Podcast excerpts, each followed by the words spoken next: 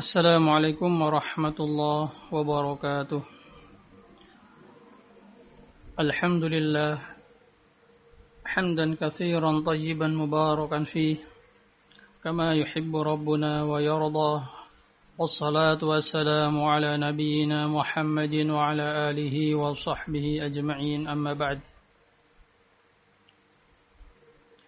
muslimin rahimani wa rahimakumullah di kesempatan yang berbarokah ini kita akan memulai membaca kitab At-Tauhid yang dikarang oleh Syekh Dr. Saleh bin Fauzan Al-Fauzan yang kitab ini akan dijelaskan oleh muallif rahimahullah taala dalam muqaddimahnya. Kita langsung apa yang disampaikan, kita baca apa yang disampaikan oleh muallif rahimahullah dalam muqaddimah. Qala al-muallif rahimahullah taala Bismillahirrahmanirrahim. Al-Muqaddimah. Muqaddimah kitab pendahuluan kitab. Dan biasanya muqaddimah itu atau pendahuluan kitab ini merupakan rangkuman ringkas apa yang ada di dalam kitab. قال المؤلف رحمه الله تعالى الحمد لله رب العالمين والصلاة والسلام على نبيه الصادق الأمين نبينا محمد وعلى آله وصحبه أجمعين وبعد Setelah beliau membaca Hamdalah bersalawat kepada Nabi Kemudian waba'du dan setelah ini. Fahada kitabun fi ilmi tauhid. Maka ini adalah kitab penjelasan tentang ilmu tauhid. Waqad ra'aitu fihi sungguh aku telah menjaga dalam menulisnya al-ikhtisar dengan ringkas ma'a suhulatil ibarah yang disertai gampang atau mudah ibarahnya kata-katanya mudah dipahami. Wa qad istabaq iqtabastu min masadirin min masadir katsiratin Anggut, aku telah mengambil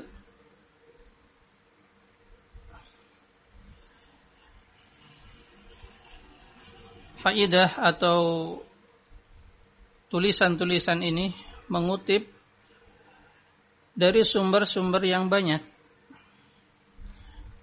Min kutubi a'immatina al-a'lam.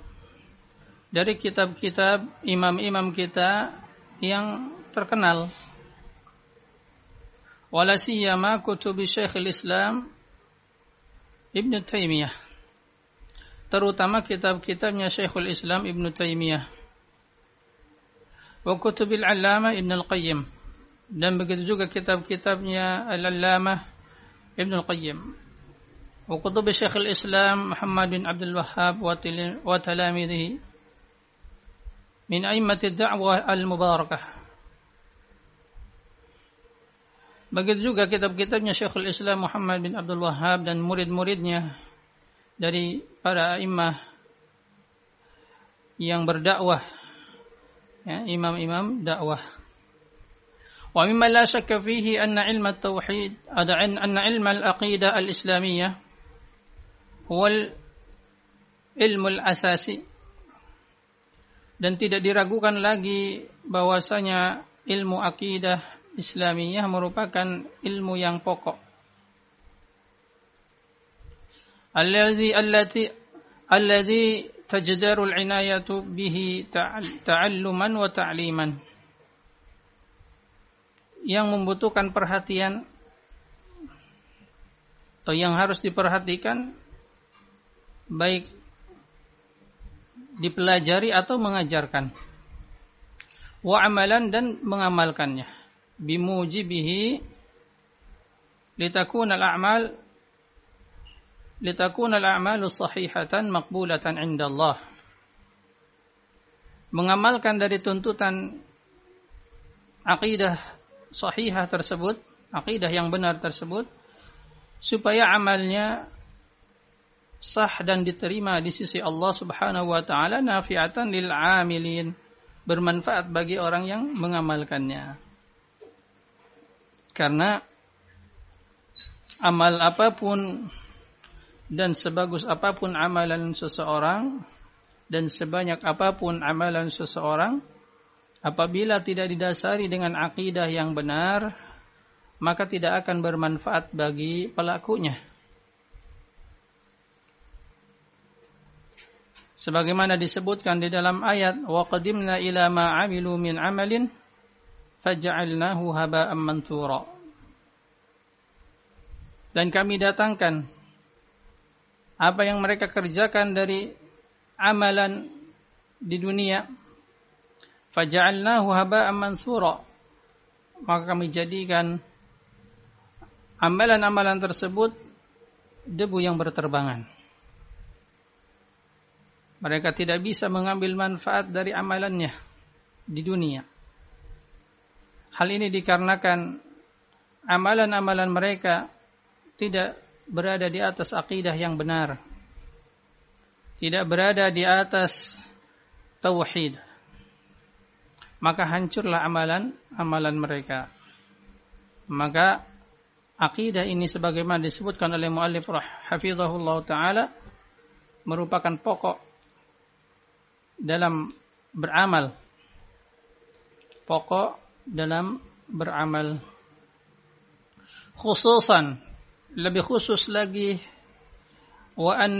zamanin kathurat fihi tiyarati al-munharifah. Kathurat fihi at-tiyaratu al-munharifah. Lebih khusus lagi keberadaan kita ini berada pada zaman yang tersebar di zaman tersebut aliran-aliran yang menyimpang. Mengatasnamakan agama Islam tetapi memiliki pemikiran-pemikiran akidah-akidah yang menyimpang dari akidah Islam. Banyak macam bentuk penyimpangannya atau kesesatannya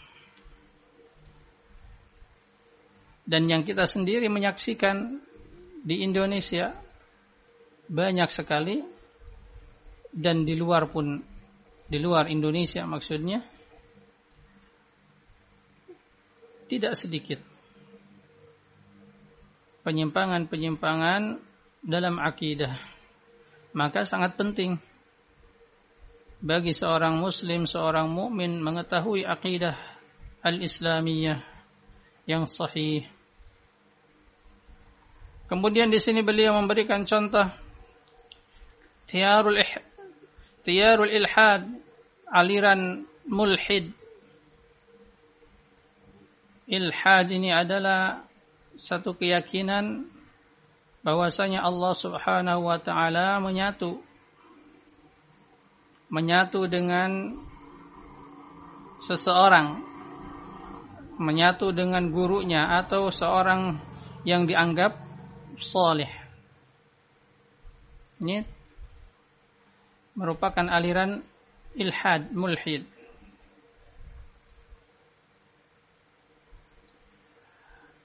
Watiyarul quburiyah al-wasaniyah yaitu aliran-aliran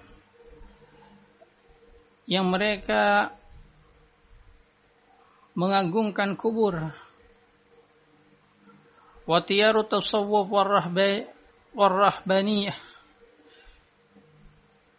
warahbanah ya, dan aliran tasawuf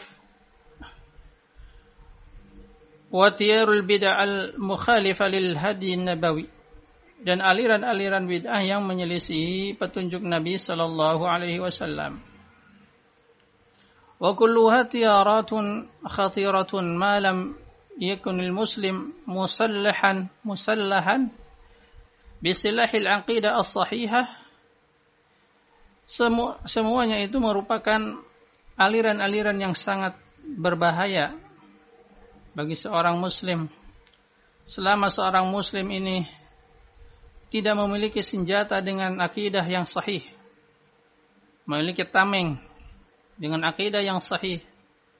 Al-murtaqis al-kitab wa sunnah yang diambil akidah sahihah tersebut dari kitab dan sunnah Nabi Shallallahu Alaihi Wasallam wa ma'alaihi salaful ummah dan berdasarkan pemahaman salaful ummah yaitu para sahabat dan para tabi'in dan atba'ut tabi'in.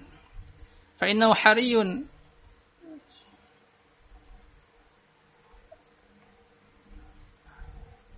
فإنه حري أن تجترف تلك التيارات المضلة maka sesungguhnya engkau harusnya mengetahui atau memahami keadaan aliran-aliran yang menyesatkan tersebut وهذا مما يستدعي العناية التامة بتعليم العقيدة الصحيحة لأبناء المسلمين من مصادرها الأصلية dan hal tersebut itu dengan cara memperhatikan dengan perhatian yang sempurna dalam mengajarkan akidah yang sahih kepada anak-anak kaum muslimin yang berdasarkan dari sumber-sumber yang asli atau sumber-sumber yang bisa dipercaya yaitu Al-Quran dan Sunnah Nabi Sallallahu Alaihi Wasallam. Wassallallahu wasallam ala nabiyina Muhammadin wa ala alihi wa sahbihi ajma'in. Dan mudah-mudahan salawat dan serta salam dilimpahkan kepada Nabi kita Nabi Muhammad Sallallahu Alaihi Wasallam dan keluarganya dan para sahabatnya. Kemudian kata beliau, beliau ingin menjelaskan bab yang pertama. Qala al-muallif rahimahullah taala al-babul awal bab yang pertama al-inhirafu fi hayatil bashariyah. Penyimpangan-penyimpangan di kehidupan manusia. Maksudnya menjelaskan awal penyimpangan-penyimpangan di kehidupan manusia Hal ini isyarah bahwasanya awalnya manusia berada di atas dia berada di atas al-haq kebenaran, berada di atas tauhid. Kemudian ada muncul penyimpangan-penyimpangan. Walumhatun tarikhiyah walumhatin bakhiri tarikhiyah anil kufri wal ilhad wa syikri wa, wa, wa syirki wan nifaq dan sekelumit penjelasan tentang atau sejarah tentang munculnya kekufuran dan ilhad sama juga ilhad ini juga kekufuran wasyirk dan syirik wan nifaq dan kemunafikan Qala al-muallif hafizallahu taala al-hinirafi fi hayatil bashariyah. Penyimpangan-penyimpangan pada sejarah kehidupan manusia. Kapan itu terjadi? Qala rahimallahu taala, qala habidullah taala, khalaqallahu al-khalqa li'ibadatih. Penjelasan pertama, Allah Subhanahu wa taala telah menciptakan makhluk untuk beribadah kepadanya. Wahayya alahum ma yu'inuhum 'alaiha min rizqihi. Dan Allah Subhanahu wa taala menyediakan bagi mereka. Bagi manusia, bagi makhluk ini secara umum. Apa yang bisa membantu mereka? Ya, di kehidupan. Berupa rizki dari Allah Subhanahu wa taala. Qala ta'ala Allah Ta'ala berfirman, "Wa ma khalaqtul jinna wal insa illa liya'budun." Dan tidaklah aku menciptakan jin dan manusia kecuali mereka atau kecuali supaya mereka beribadah kepadaku. Ma uridu minhum min rizkin. Aku tidak mengharapkan dari mereka rizki. Wa ma uridu ayyut'imun. Dan aku juga tidak mengharapkan mereka memberi makan kepadaku. Artinya Allah Subhanahu wa taala tidak membutuhkan ibadahnya makhluk. Tidak mengharapkan dari mereka apa pun. Tetapi beribadahnya makhluk ini justru ini merupakan bentuk pengabdian kepada Allah Subhanahu wa taala. Yang Allah sendiri tidak membutuhkan. Makanya di sini ma uridu minhum mir rizkin wa ma uridu ayyut'imun. Aku tidak menginginkan mengharapkan dari mereka rizki dan tidak juga mengharapkan kepada mereka mereka memberi makan. Inna Allah wa razzaqu dzul quwwatil matin. Bahkan dalam ayat ini disebutkan sesungguhnya Allah Subhanahu wa taala zat yang memberi rizki. Justru Allah lah yang memberi rizki mereka. Dzul quwwatil matin yang memiliki kekuatan yang kokoh. Artinya menunjukkan Allah Subhanahu wa taala maha kuat dan sangat tidak membutuhkan makhluk. Bahkan Allah Subhanahu wa taala zat yang memberi rizki mereka.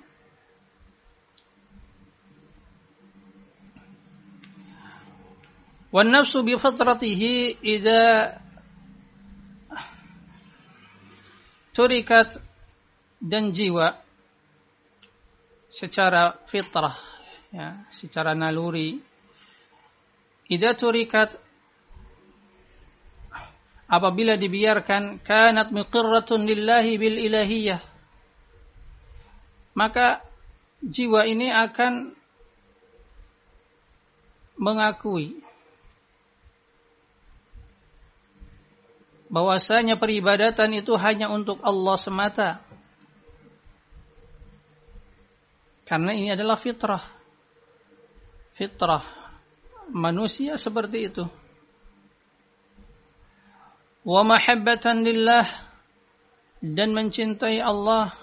Ta'buduhu la tusyrik la tusyriku bihi syai'a. Yang jiwa ini beribadah kepada Allah semata dan tidak berbuat syirik kepadanya dengan sesuatu pun. Ini adalah asal. Keadaan jiwa manusia secara menyeluruh bahwasanya mereka ini di atas fitrah. Di atas fitrah yang suci atau naluri yang murni yang suci. Itu yaitu mereka pasti mengakui bahwasanya Allah Subhanahu wa taala adalah satu-satunya zat yang berhak diibadahi. Dan selain Allah adalah yang tidak berhak diibadahi. Kemudian di sini beliau mengatakan walakin yufsiduha akan tetapi ada yang merusaknya. Merusak fitrah yang suci ini yang di atas tauhid wa yanharifu biha dan menyimpang darinya andalika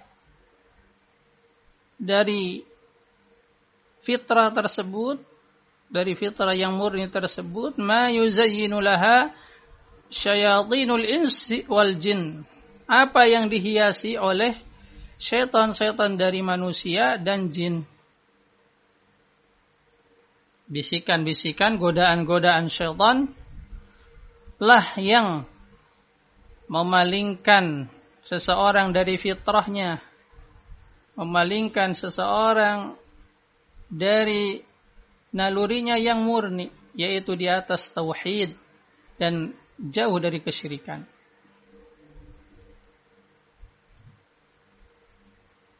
Tetapi karena bisikan-bisikan syaitan maka fitrahnya ini hilang entah ke mana dan yang tertanam di dalam hatinya, di dalam jiwanya justru bisikan-bisikan syaitan. Kita ambil contoh saja. Fitrah yang murni ini terkalahkan. Seperti kita melihat benda mati. Benda mati bisa itu batu, akik, ali, atau gelang, atau sabuk yang semisalnya. Secara akal sehat, bahwa manusia ini lebih kuat daripada batu akik, lebih kuat dari sabuk, lebih kuat dari benda-benda mati tentunya. Ini akal yang bersih akan berkata seperti itu. Akan mengatakan seperti itu. Tetapi ketika akidah ini sudah dirusak dengan godaan-godaan syaitan, fitrah yang masih murni ini dirusak oleh syaitan, maka benda yang mati itu terbalik menjadi lebih mulia bahkan lebih agung dari dirinya bahkan lebih parah dari itu dia anggap lebih mulia lebih dia takuti daripada Allah Subhanahu wa taala.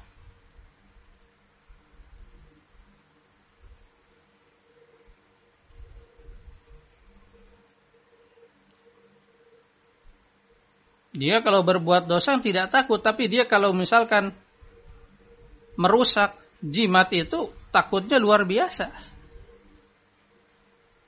Dia berbuat dosa, bermaksiat kepada Allah, takutnya bahkan nggak takut. Kalaupun takut biasa-biasa aja. Tetapi apabila dia merobek, misalkan, atau tercecer jimat, atau misalkan dibakar, ada yang bakar jimatnya. Takutnya luar biasa. Takutnya luar luar biasa. Melebihi takut dia kepada kepada Allah. Padahal tadi di awal kalau kita melihat secara fitrah yang murni, jimat-jimat tersebut adalah benda mati. Kedudukan dia sendiri lebih mulia dan lebih kuat daripada benda-benda mati tersebut. Kenapa kok ketika masuk godaan-godaan syaitan benda tersebut menjadi hebat? Mengendalikan pemiliknya. Hal ini dikarenakan bisikan-bisikan syaitan itu lebih kuat ke dalam hatinya.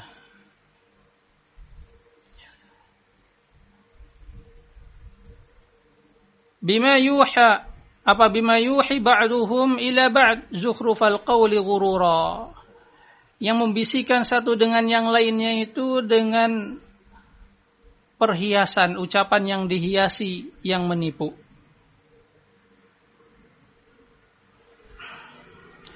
Fattauhidu markuzun fil fitri. Maka tauhid itu sebenarnya itu sudah terpatri di dalam fitrah manusia. Sudah ada di dalam hati manusia, di dalam fitrahnya yang murni. Wa syirku tari'un wa dakhilun 'alaiha. Sementara ini syirik perbuatan syirik ini merupakan perkara yang baru datang. Yang apa? Yang merusak ke dalam ke dalam fitrah tersebut merusak fitrah manusia yang mereka berada di atas tauhid kemudian jadi menyimpang menuju kesyirikan.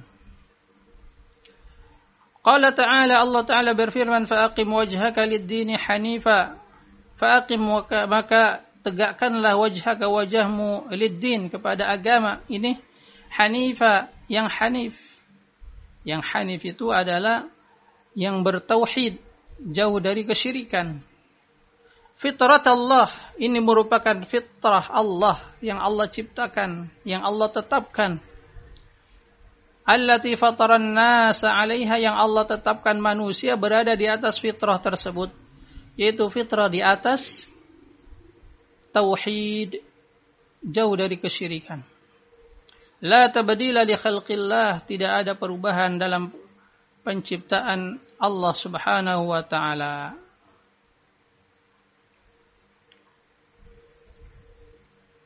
Artinya tidak ada perubahan ketika di awal. penciptaan manusia. Begitu juga hal ini dikuatkan di dalam hadis lain. Di dalam hadis Nabi sallallahu alaihi wasallam hadis yang diriwayatkan Imam Bukhari di dalam Sahihain, "Kullu mauludin yuladu 'ala al-fitrah." Setiap yang dilahirkan itu atau setiap bayi yang dilahirkan itu keluar dalam keadaan fitrah. Suci di atas tauhid. Fa abawahu yuhawidanihi au yunasiranihi au yumajjisanihi. Maka kedua orang tuanya lah yang menjadikan anaknya ini Yahudi atau menjadikannya Nasrani atau Majusi.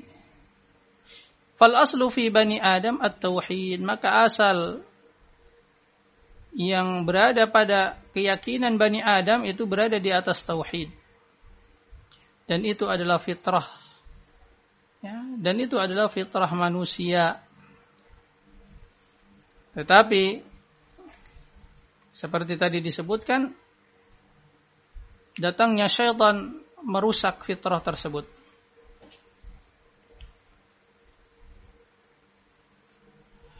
Disebutkan di dalam hadis lain dalam hadis Iyad ibn Himar anna Nabi sallallahu alaihi wasallam bersabda di dalam hadis kudusinya. Hadis ini diriwayatkan Imam Muslim. Allah Subhanahu wa taala berkata inni khalaqtu ibadi hunafa kullahu kulluhum. Sesungguhnya aku menciptakan hunafa kullahum. Sesungguhnya aku menciptakan hamba-hambaku ini dalam keadaan bertauhid jauh dari kesyirikan seluruhnya. Ini asalnya. Wa innahum atathum syayadin fajtalathum an dinihim. Dan sesungguhnya telah datang kepada mereka syaitan-syaitan, maka syaitan tersebut memalingkan mereka dari agama mereka. وحرمت عليهم ما أحلت لهم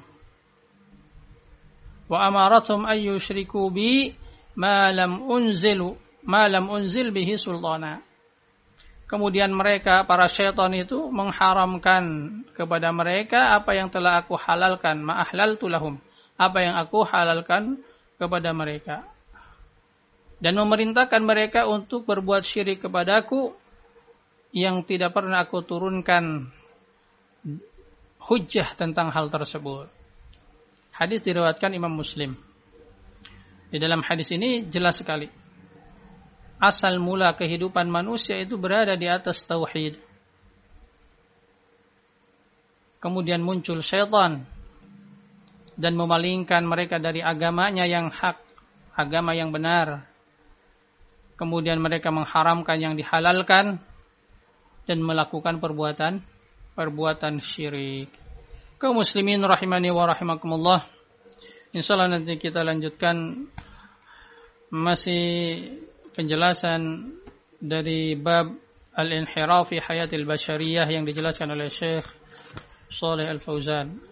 Insyaallah kita akan lanjutkan pada pertemuan berikutnya. Untuk pertemuan kali ini kita cukupkan sekian. Subhanakallahumma bihamdika asyhadu an la ilaha illa anta astaghfiruka wa atubu ilaik. Assalamualaikum warahmatullahi wabarakatuh.